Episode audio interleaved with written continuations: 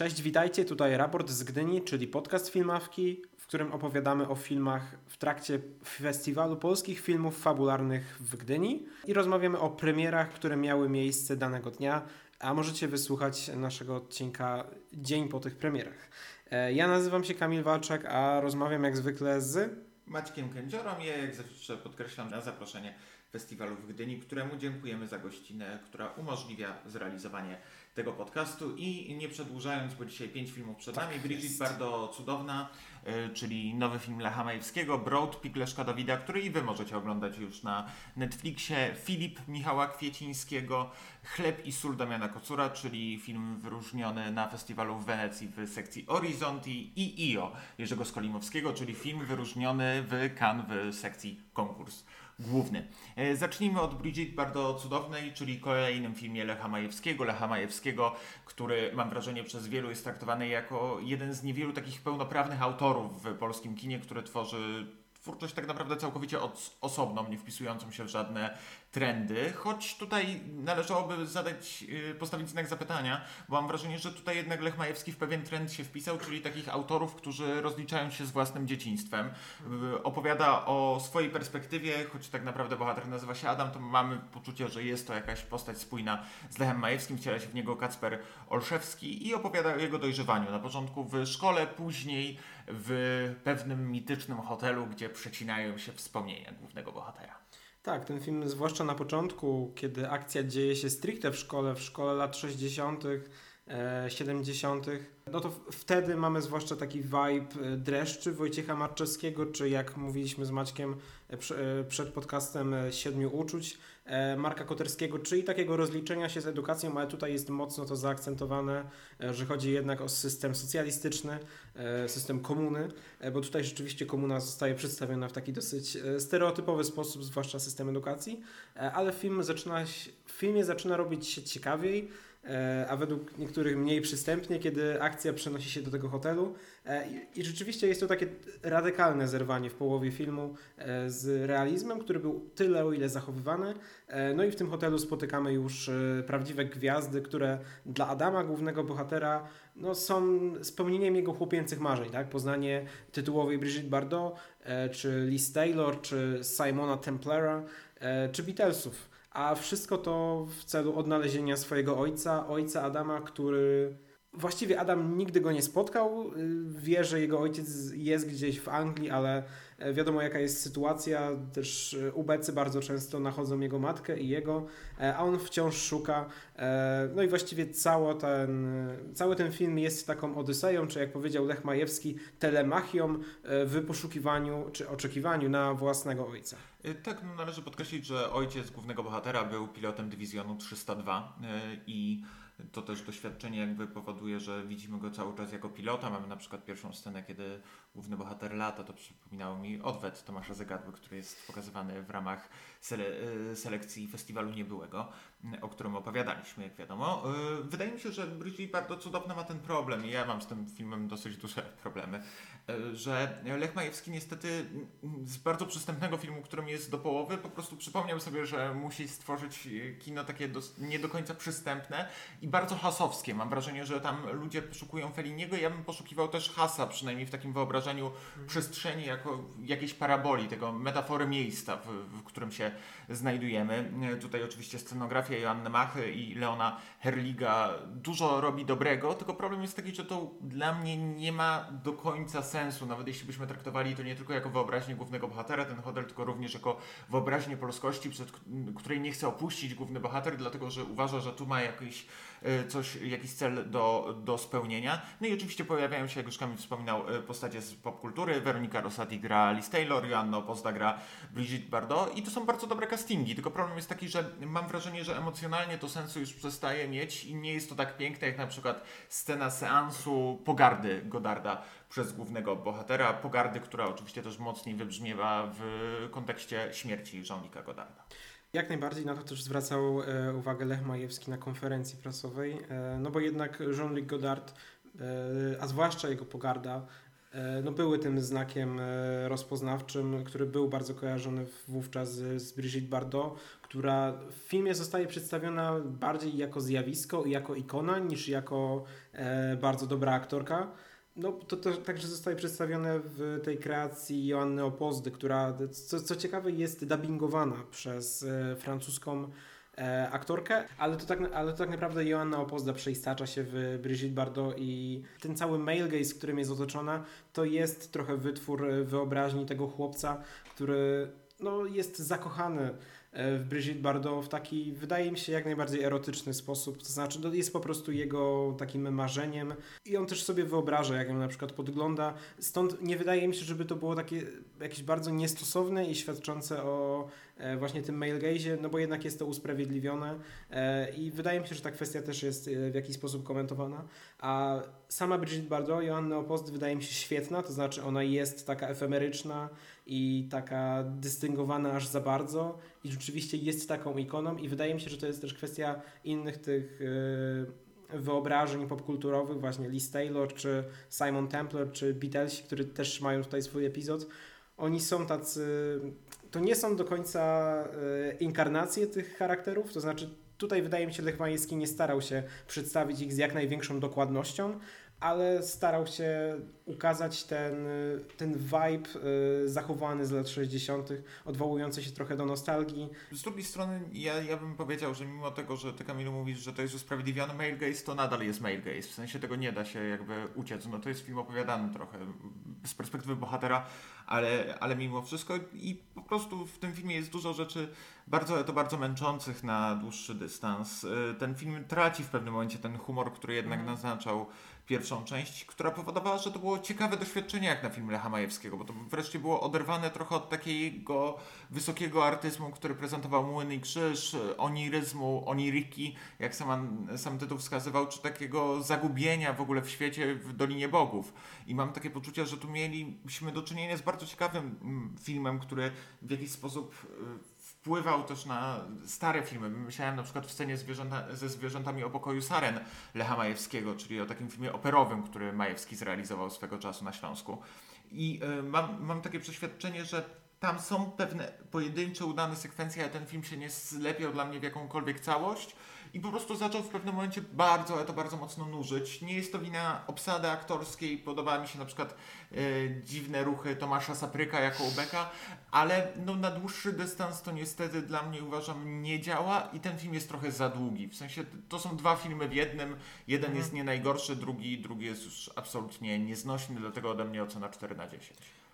Z mojej perspektywy jest to film, który definitywnie ma moment, do których nawet chce się wracać, ale rzeczywiście jako całość on się do końca nie składa i ta układanka złożona głównie z tych powiedzmy dwóch filmów, tych dwóch części godzinnych, e, wydaje mi się, że ona się nie klei. Nie zmienia to faktu, że jest to film pod niektórymi względami udany i ja nie jestem aż tak na bieżąco z filmografią Lecha Majewskiego, ale nie wydaje mi się, żeby ten film był też nieprzystępny. Wręcz przeciwnie, to znaczy on te metafory w pewnym momencie nawet po prostu e, daje jak kawa na łowie i nie wydaje mi się, żeby one też były jakoś bardzo ukrywane. To jest metafora dzieciństwa, to jest metafora trochę Polski, tego systemu socjalistycznego. To są rzeczy, z którymi ja się średnio zgadzam. I metafora i... kina, która Tak, tak, metafora kina. E, nie jest to nic odkrywczego, e, ale wciąż e, nie uważam, że to był jakiś zły seans, a słyszałem o tym filmie złe rzeczy wcześniej. Stąd ode mnie ocena 6 na 10, głównie za te momenty, które naprawdę E, chwytały kino. Ja jeszcze tylko dodam, że ten film może powalczyć w kategoriach technicznych. Tutaj Dorota Rockplo, jeśli chodzi o kostiumy, to wydaje mi się, że to są na pewno najbardziej charakterystyczne kostiumy z mhm. całego konkursu. Nie wiem, czy właśnie w charakterystykę będzie chciało pójść jury, ale jeśli chciałoby nagrodzić te kostiumy wyraziste, jak na przykład kostiumy Beatlesów, no to Dorota Rockplo być może zgarnie ósmą statuetkę w swojej karierze w mm. Gdyni. Teraz Broadpeak. Dobrze, e, tak, teraz Broadpeak, czyli nowy film Leszka Dawida, na który troszkę musieliśmy czekać. Ostatni, ostatni film Leszka Dawida to było, przypomnijmy, Jesteś Bogiem, czyli biografia e, grupy Paktofonika, przede wszystkim biografia Magika. E, I dosyć długo Leszek Dawid z jednej strony czekał na ten film, ale z drugiej strony też długo go kręcił, bo on I jednak... realizował seriale w międzyczasie, bo realizował kilka odcinków w głębi lasu Netflixowego. Tak, tak, ale jeśli chodzi o taki jego projekt solowy, o który walczył, to właśnie był Broadpeak i to była historia, którą bardzo chciał opowiedzieć, ale jednak zabrało to trochę czasu, także ze względu na to, że jest to film spektakularny, jeśli chodzi o zdjęcia Łukasza Guta, bo jeśli się nie mylę, te zdjęcia rzeczywiście były kręcone w bardzo dużych wysokościach. Były kręcone w Karakorum i były Mhm. też kręcone w Alpach. Y, Z rzekomo, przynajmniej z tego co czytałem, to jeśli nie jest na najwyższym pułapie, to jest y, jeden z niewielu filmów w historii kręconych powyżej 5000 metrów nad poziomem morza. A akcja dzieje się w okolicach 8 tysięcy, bo chodzi o Broadpeak, jeden z ośmiotysięczników, który znajduje się w Karakorum, e, na który dwukrotnie próbował wejść e, Maciej Berbeka, co przedstawia film i właściwie film skupia się na tych dwóch jego podejściach. Jedno z lat 80., e, drugie z początku lat 10., to jest e, około 2013. No, nie chcemy też spoilerować, ale jest to historia dosyć znana, e, dlatego że polski himalaizm jest ogólnie w miarę znaną dyscypliną. Wydaje mi się, że tutaj można nawet zdradzić, w sensie no, to jest tak znana historia i to jest też punkt wyjścia, że Maciej Berbeka zginął w trakcie Mhm. powrotu, czyli udało mu się zdobyć Broad Peak w roku 2013, ale schodząc y, po prostu zaginął i jako, że go nigdy nie odnaleziono, został uznany za Mhm. zmarłego. Taki sam los spotkał y, Tomasza Kowalskiego. Z czteroosobowej wyprawy, która się wspinała na Broad Peak do bazy wróciło tylko tylko dwójka. E, Oczywiście też Maciejowi Berbece i generalnie wokół krąży tego film, e, wokół tego aspektu. Maciej Berbeka kiedyś myślał, że wszedł na Broad Peak, okazało się po jakimś czasie, że zabrakło mu 17 metrów do tego, żeby zdobyć sam szczyt. Tak, było to 17 metrów, ale godzina drogi. Tak, więcej. ale, ale nie był tego świadomy, bo Tak, myślał, on, on był przekonany o tym święcie, że doszedł, tak mu też powiedziała ekipa, ale ekipa mu powiedziała o tym dlatego, że chciała, żeby wrócił, bo nie chcieli, żeby cokolwiek mu się złego wydarzyło. Maciej Berbeka w międzyczasie stał się e, takim jednym z najważniejszych przewodników wysokogórskich, wyznaczał nowe trasy, wspiął się na Mount Everest e, od strony Chin jako pierwszy, więc e, generalnie mamy do czynienia z bardzo uznanym i zasłużonym dla himalaizmu postacią i generalnie tak naprawdę wokół niego się skupia. Jeśli spodziewaliście się filmu o samym pierwszym bądź drugim wejściu na Broad Peak, tak naprawdę tego nie dostajemy, bo jest to pokazane, ale jest to pokazane bardziej z punktu fokalizacyjnego Macieja Berbeki, a nie na przykład z reszty ekipy, czyli nie poznajemy równie znanego teraz e, himalaisty jak Adama Bieleckiego, mimo tego, że gra go Dawid Ogrodnik, to jest naprawdę bardzo mały epizod. Tak, ja bym powiedział, że to jest bardziej film o wchodzeniu na Broadpeak niż, niż o Macieju Berbece, bo wydaje mi się, że nie dowiadujemy się tych wszystkich rzeczy, o których Maciek powiedział, to znaczy dowiadujemy się ich jakby z drugiej ręki. Zostaje nam powiedziane, że Maciej Berbeka na przestrzeni tych kilkudziesięciu lat e, zdobył wiele tytułów i e, został wsławionym himalaistą i alpinistą. E, właściwie to no, wspinał się także na przykład na Andy. Ale wydaje mi się, że to nie zostaje przedstawione i ta postać Ireneusza Czopa, który gra Macieja Berbekę, poznajemy go w dwóch momentach jego życia. To znaczy pierwszy to jest wchodzenie na Broadpeak po raz pierwszy, a drugie to jest kiedy dostaje propozycję od e, Krzysztofa Wielickiego, żeby wejść na Broadpeak po raz drugi z nową ekipą. I nie wydaje mi się, żeby pomiędzy cokolwiek się działo, wydaje mi się nawet, że e, ten przeskok, który następuje między latami 80. a 2013 jest dosyć radykalny. Jest radykalny, ale mam wrażenie, że ten film trochę opowiada o bardzo ważnym temacie, który się pojawia prawie w każdym wywiadzie z himalaistami, himalaistkami, czy też z lat 80. i 90., kiedy faktycznie cała Polska najbardziej chyba żyła himalaizmem. Wtedy e, Wanda Rutkowska, wtedy Jerzy Kukuczka e, odnosili swoje największe sukcesy. No i zawsze było to pytanie, czemu wracacie do gór? W sensie, czemu ryzykuje się życiem? I mam wrażenie, że Leszka Dawida to chyba najbardziej również intryguje Mhm. w postaci Macieja Berbeki, który zdecydował się wrócić na Broad Peak, mimo upływu lat, które jednak fizycznie bardzo mocno naznaczyły jego ciało. No, nie trzeba chyba nikomu mówić, że wy, wyprawa w Himalaje, a co dopiero wejście zimowe w Himalaje, a co dopiero wejście na Broad Peak jako pierwszy, czyli trasą absolutnie nieodkrytą, jest bardzo wymagające fizycznie. E, Mam wrażenie, że Leszek Dawid też e, nie zdecydował się, jak już o tym trochę wspomniałem, Kamil też nie zdecydował się też problematyzować temu, co się wydarzyło w drodze powrotnej, e, jako że tak naprawdę no, nigdy nie do końca da się ustalić, co się wydarzyło z Maciejem Berbeką, dlatego że nie było komunikatów radiowych, po prostu stracili łączność i, i Maciej Berbeka i Tomasz Kowalski po prostu zniknęli w niewyjaśnionych okolicznościach. Można tylko przypuszczać, a Leszek Dawid nie chce uprawiać przypuszczeń i mam wrażenie, że być może takim e, meritum tego filmu jest to, że Maciej Berbeka spełnił i tak swoje marzenie, tak? Że, że ten moment euforii, kiedy jest na szczycie, jest dla tego filmu najważniejsze, a nieważne jest to, co się wydarzyło później. Ważna jest też postać Magii Ostaszewskiej. Ona tutaj gra e, Ewę Diakowską-Berbekę, e, żonę, o której wydaje się często myśli Maciej Berbeka, ale z drugiej strony w jakiś sposób zachowuje się egoistycznie, jak jednak nie dbając o to, że ona tam na niego czeka przez cały czas i cały czas się martwi. I to jest problem, który został zarysowany w filmie. To się też łączy z tym, dlaczego on wraca, ale Wydaje mi się, że to po prostu zostało w pewnym momencie porzucone i wychodzi nam taki obraz Macieja Berbeki, który jednak jest trochę egoistą, skupionym na tym swoim zadaniu i że tak naprawdę od życia rodzinnego, od jego żony e, jest dla niego ważniejsze zdobycie tego szczytu. Ale też mam wrażenie, że to jest po prostu klucz w byciu Himalajstą. W sensie nie chcę oceniać, ale zakładam, że, że jeśli ktoś się wybiera na Himalaję, to zawsze ryzykuje życiem, czyli ryzykuje tym, że, okay. że się nie wróci. A też to jest akurat ciekawe, to jest jedyny element, który mi się w Broad Peak wydawał intrygujący. To ukazanie Ewy Y, Dijakowskiej i Berbeki nie jako osoby, która zakazuje mu wyjścia w góry, tylko jakby jest tego świadoma, w sensie zaakceptowała ten wybór życiowy Berbeki i nie mamy tych typowych klisz, żeby blokady, żeby nie jechał. Najwyżej takiej prośby, że jeśli nie będziesz się czuł na siłach, nie, nie atakuj finalnie szczytu, po prostu zostań w bazie. I e, problemem jest też to, w sensie problemem, świadomą decyzją Leszka Dawida, ale dla mnie jednak trochę problematyczne jest to, że te role aktorskie przez wybór nie wybrzmiewają poza Ireneuszem Czopem tak naprawdę, choć i tu tak naprawdę Maciej Berbeka, y, jak już powiedziałeś, ważniejsze są góry niż sama psychologia czy, czy charakterologia Berbeki, więc te role aktorskie nie potrafią wybrzmieć tak do końca, czy to Piotra Głowackiego, który tak naprawdę nie wiadomo dlaczego do końca później publikuje ten artykuł w, mm, w gazecie, którą czyta Berbeka, bo to Aleksander Lwow napisał ten Tak, y, ten, z którym on y, po raz pierwszy atakował tak, tak. w latach 80., co wydaje się dziwne, w sensie brakuje tutaj zarysowania tej postaci postaci, bo wydaje się, jakby oni mieli ze sobą jakiś antagonizm. Albo konfrontacji e, tak. późniejszej, której, e, do której też nie dochodzi. Chyba taką najlepszą postacią drugoplanową jest tutaj jednak Łukasz Simlat jako e, Krzysztof Wielicki. No, najważniejsza postać chyba dlatego, bo, bo to Krzysztof Wielicki zaproponował Maciejowi Berbece ponowne wejście, mówiąc, że Maciej Berbeka ma tam niedokończoną historię. Mhm. Ale no, no też tu mam taki problem, że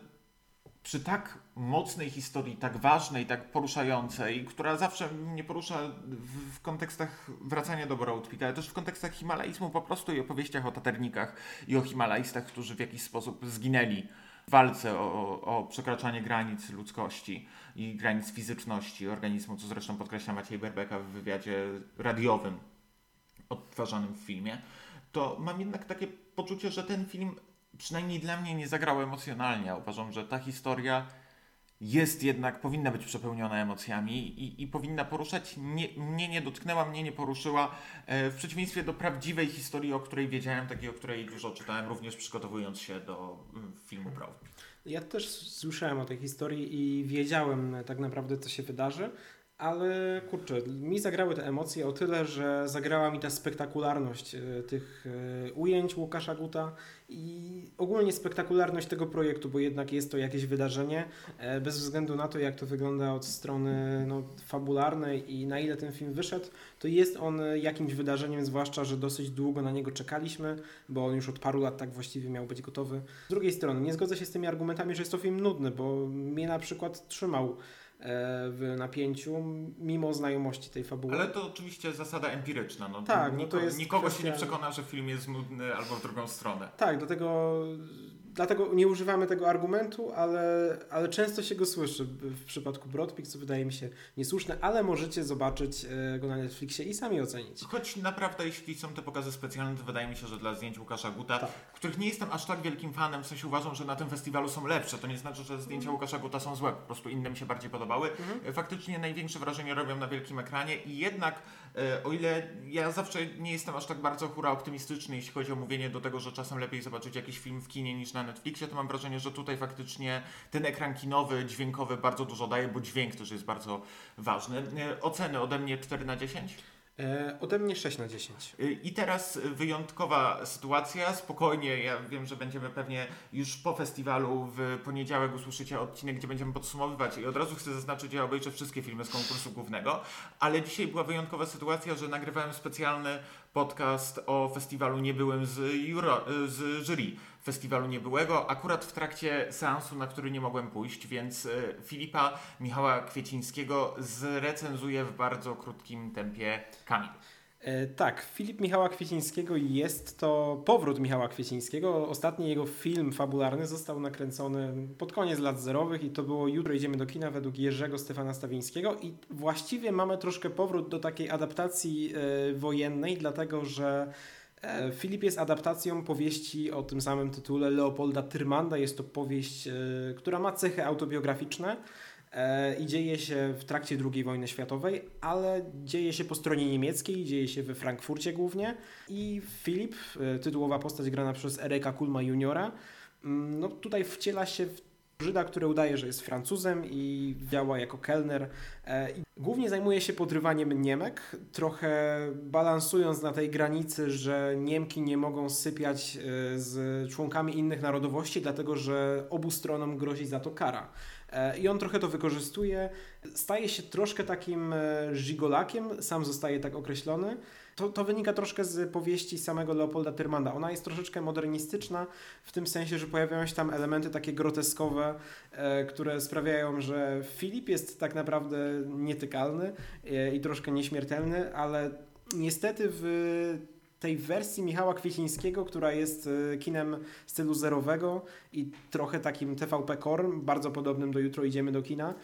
Niestety to nie wybrzmiewa i wydaje mi się, że ta powieść zostaje strasznie spłaszczona z jak najgorszym skutkiem dla samego filmu, który moim zdaniem wydaje się po prostu nudny, mimo że sama postać Filipa jest intrygująca, niejednoznaczna. Jego postawa wobec e, też działania na rzecz polskości i powrotu do Polski jest taka wymykająca się prostym schematom, jak to bywa u Leopolda Tyrmanda. Niestety u Kwiecińskiego to wypada blado. Blado wypada też muzyka Robota Kocha i właśnie a propos e, Kocha, warto tutaj wspomnieć, że jest to produkcja w dużym stopniu międzynarodowa, dlatego że e, jest też poliglotyczna. E, dlatego, że poza Erekiem Kulmem czy Sandrą Drzymalską mamy Wiktora Mitleta, Karolin Hartig i ogólnie mówi się tutaj po francusku, po włosku, po holendersku, po czesku, po niemiecku przede wszystkim. E, I wydaje mi się, że tutaj akurat pod względem aktorskim wypada to świetnie, zwłaszcza Erek Kulm, choć nie wydaje mi się, że można by liczyć na nagrody. O tyle no, cała reszta, zwłaszcza pod względem zdjęć Michała Sobocińskiego, czy muzyki, o której mówiłem, a nawet scenografii Katarzyny Sobańskiej i Michała Sławińskiego, których jeszcze w poprzednim odcinku chwaliliśmy, wydaje mi się, że to jednak wygląda blado i troszkę przypomina film telewizyjny, czego bardzo, bardzo żałuję, bo, bo sama fabuła jest świetna i ona się domaga o wiele lepszej reżyserii. Ocena? E, ode mnie ocena 4 e, na 10. E, prawdopodobnie zobaczycie ten film, e, będzie go miało w dystrybucji TVP. Czas na Chlebisul, czyli dwa największe filmy tego festiwalu, jeśli chodzi o nagrody zagraniczne, no bo wiadomo, że Dorota pomykała na Trajbeca, ale jeśli chodzi o nagrody dla filmów na festiwalach zagranicznych, no to Chlebisul, no i IO. Chlebisul, czyli film Damiana Kocura, debiutanta, który no, zasłynął znakomitymi filmami krótkometrażowymi i wydaje mi się, że jeśli chodzi o e, krótkometrażowców, którzy czekali na swój debiut, jeśli chodzi o rozgłos ich filmów krótkometrażowych, no to Damian Kocur może mierzyć się tylko z Kordianem Kądzielą, z taką świadomością, że to są dwa młode talenty, które tworzyły świetne krótkometrażówki nagradzane na mnogości festiwali. Damian Kocur y, opowiada też w sposób bardzo ryzykowny, sięgając tylko po aktorów amatorskich, po postacie, które zna, które kojarzy. To jest śląska koprodukcja, a mówię dlatego, że Tymoteusz Bies jest obecnie artystą, stypendystą Narodowej Orkiestry Symfonicznej Polskiego Radia w Katowicach, jest znakomitym pianistą i tak naprawdę gra siebie. Wszyscy bohaterowie nazywają się tak, jak nazywają się w prawdziwym życiu, w sensie grają prawie że siebie, dlatego zgodziłbym się po części z Adrianem Prodeusz, że to jest produkcja quasi dokumentalna. Ja bym sięgnął nawet po zwrot neorealistyczna, bo jednak w neorealizmie również sięgaliśmy po amatorów, nadruszczyków, którzy mogli zagrać strzewi jakby i nie potrzebowali wielkiego przygotowania. I mamy opowieść o Tymoteuszu, który wraca do rodzinnego miasta, y, więc y, mi się to skojarzyło bardzo mocno od razu z powrotem do REM, opowieścią o intelektualiście, który wraca do swoich rodzinnych stron i w jakiś taki sposób alienacji próbuje przerobić też swoje traumy, przeszłość, a jakby lepiej zrozumieć to środowisko, z którego się wywodzi i się z nim pogodzić. I mam wrażenie, że trochę jest o tym ten film, bo widać, że e, główny bohater, czyli Tymek, ma taki podejście, że jest lepszy od tego środowiska. Mhm. Mamy też oczywiście bardzo dużo takich no, trigger warningów w tym filmie uważam, bo, bo, ten film ma bardzo mocne takie natężenie rasistowskie i homofobiczne, jeśli chodzi o ilość y, obraźliwych słów, które są rzucane i inwektyw wo wobec siebie.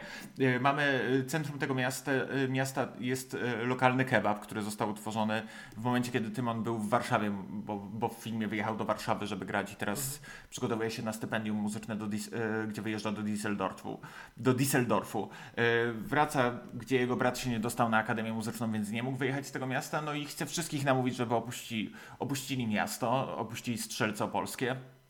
A z drugiej strony chce jakby nawiązać z nimi nowy kontakt, bo mam wrażenie, i to jest też podkreślone, on nigdy nie miał z nimi tak dużo kontaktu jak teraz, bo nigdy nie miał czasu dlatego, że był pianistą.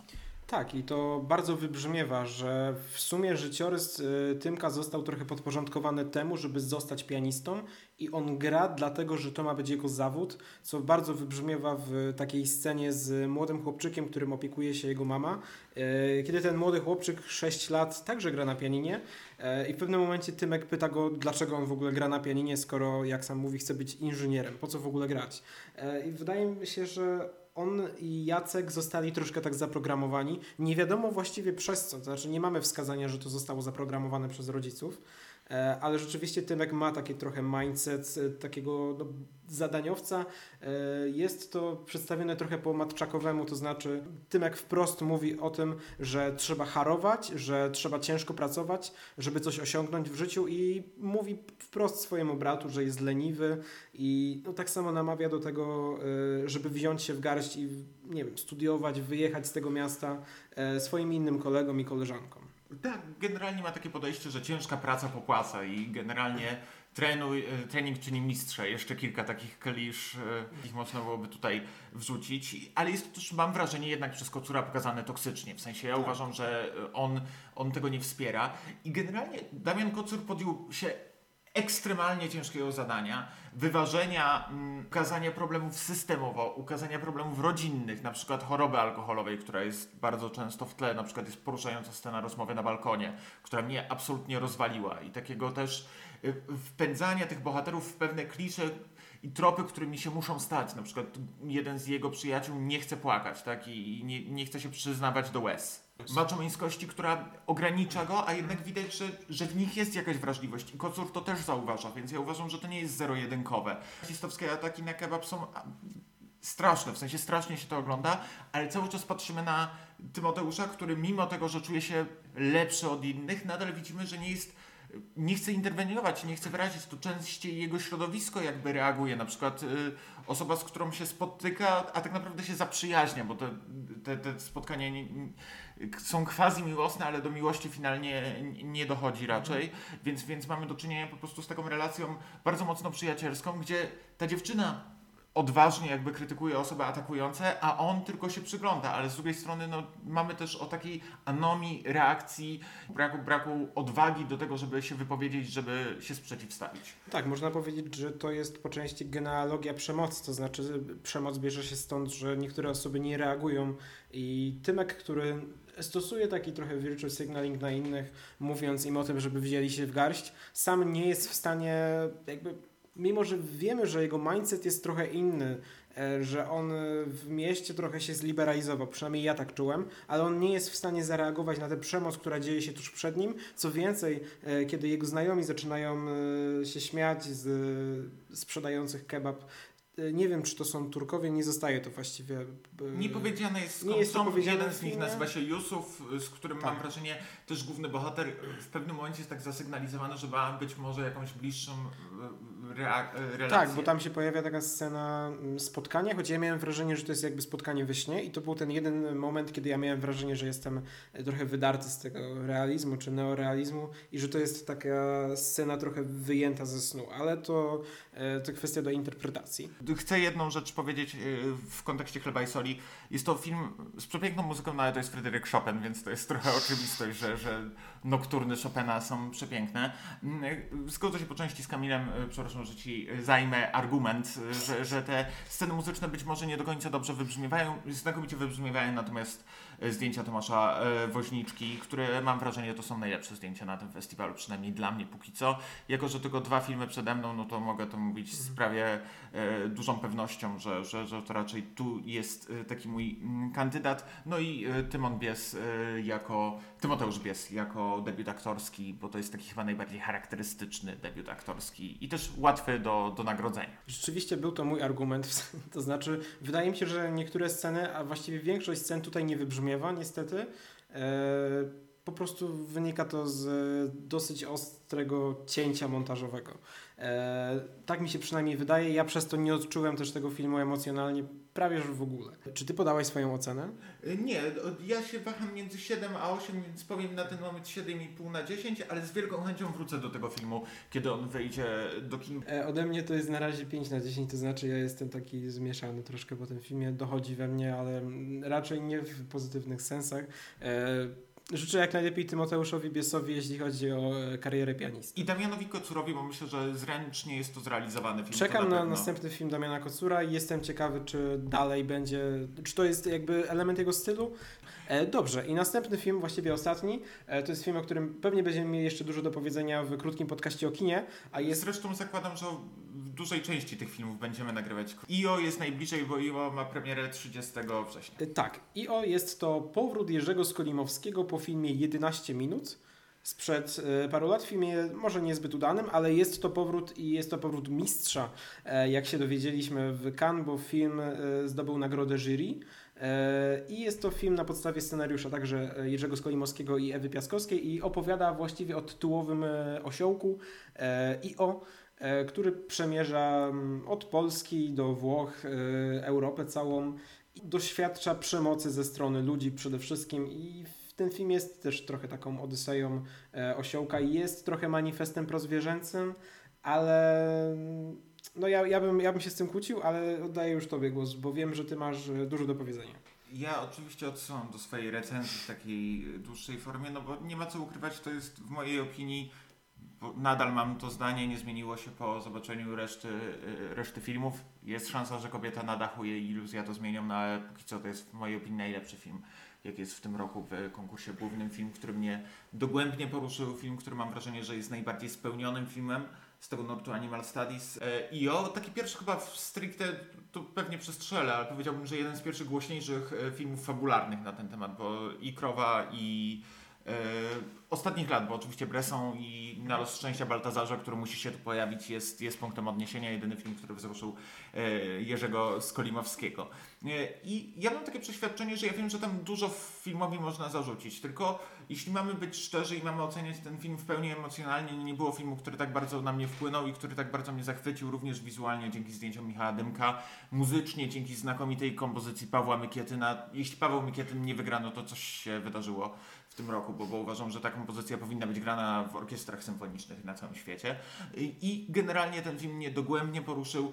Nie aktorsko, no bo tutaj role aktorskie, role ludzkie są w ogóle takie niezrozumiałe i świadomie mam wrażenie niezrozumiałe, bo patrzymy na świat właśnie z punktu fokalizacyjnego głównego bohatera. No, jedyną znakomitą rolę aktorską to jest rola siedmiu osiołków, które wcielały się w IO, którym też jest dedykowany y, ten film przez Jerzego Skolimowskiego. Pragnę przypomnieć, że kiedy odbierał nagrodę w Cannes, to podziękował właśnie. Ja jestem tą częścią, która ma duże pretensje do tego filmu i uważam, że jeśli chodzi o te z nurtu Animal Studies i o te, które przedstawiają perspektywę zwierzęcą, to IO plasuje się niestety po tej perspektywie bardziej antropocentrycznej. To znaczy, wydaje mi się, że, że bardzo mocno jest antropomorfizowany tutaj osioł, który ze względu na to, e, jak zostaje e, przedstawiony film, jakich ujęć się używa, na przykład kiedy osioł widzi biegnące na wolności konie, albo kiedy widzi złotą rybkę przez e, szybę sklepu zoologicznego, wydaje mi się, że to jednak jest z perspektywy człowieka i to jest film, który ma wzruszać ludzi, ale on nie wydaje mi się, żeby on był zrobiony dla zwierząt, tak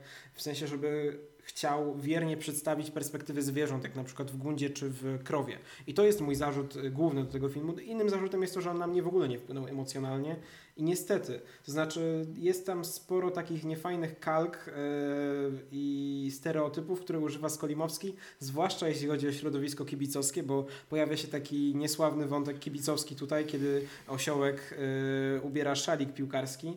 Strasznie to jest dziwne, ogólnie to jest jeden z dziwniejszych, ale e, jednak dziwniejszy jeszcze bardziej e, jest wątek Izabel Hipper, który ja zupełnie nie rozumiem i jak do tej pory Maciek nie wytłumaczył mi o co chodzi. I Izabel Hipper pojawia się tutaj jako księżna e, w wątku włoskim i ona tak naprawdę nie wchodzi w żadną interakcję z tym osłem i ja nie mam pojęcia, co ona tam robi poza no, no byciem Izabel Hipper w filmie Jerzego Skolimowskiego. Jerzy Skolimowski po prostu tworzy film, który, nie, który musi zostać zrozumiany emocjami, a nie narracyjnie. I, I wiem, że to może być głupia obrona, ale uważam, że tak po prostu jest, że e, Skolimowski, który zawsze opowiadał tak bardziej wizualnie i tak niezrozumiale, no bo umówmy się, rzadko kiedy dało się wytłumaczyć, co się działo w polskich filmach Jerzego Skolimowskiego tak, tak zrozumiale. Ale w jaki fajny sposób nie dało się tego wytłumaczyć. Ja też bym tu powiedział, że nie da się w fajny sposób, jeśli chodzi o stronę, chociażby o stronę wizualną, Mm. która jest bardzo mocno eksperymentalna yy, i po prostu jest świeża. W sensie to jest taka świeżość, której ja potrzebowałem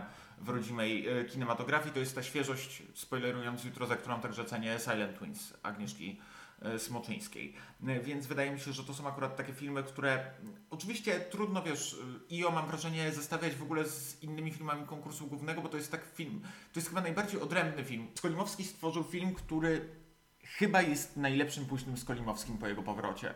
Po czterech nocach za mną, Essential Killing i 11 minutach.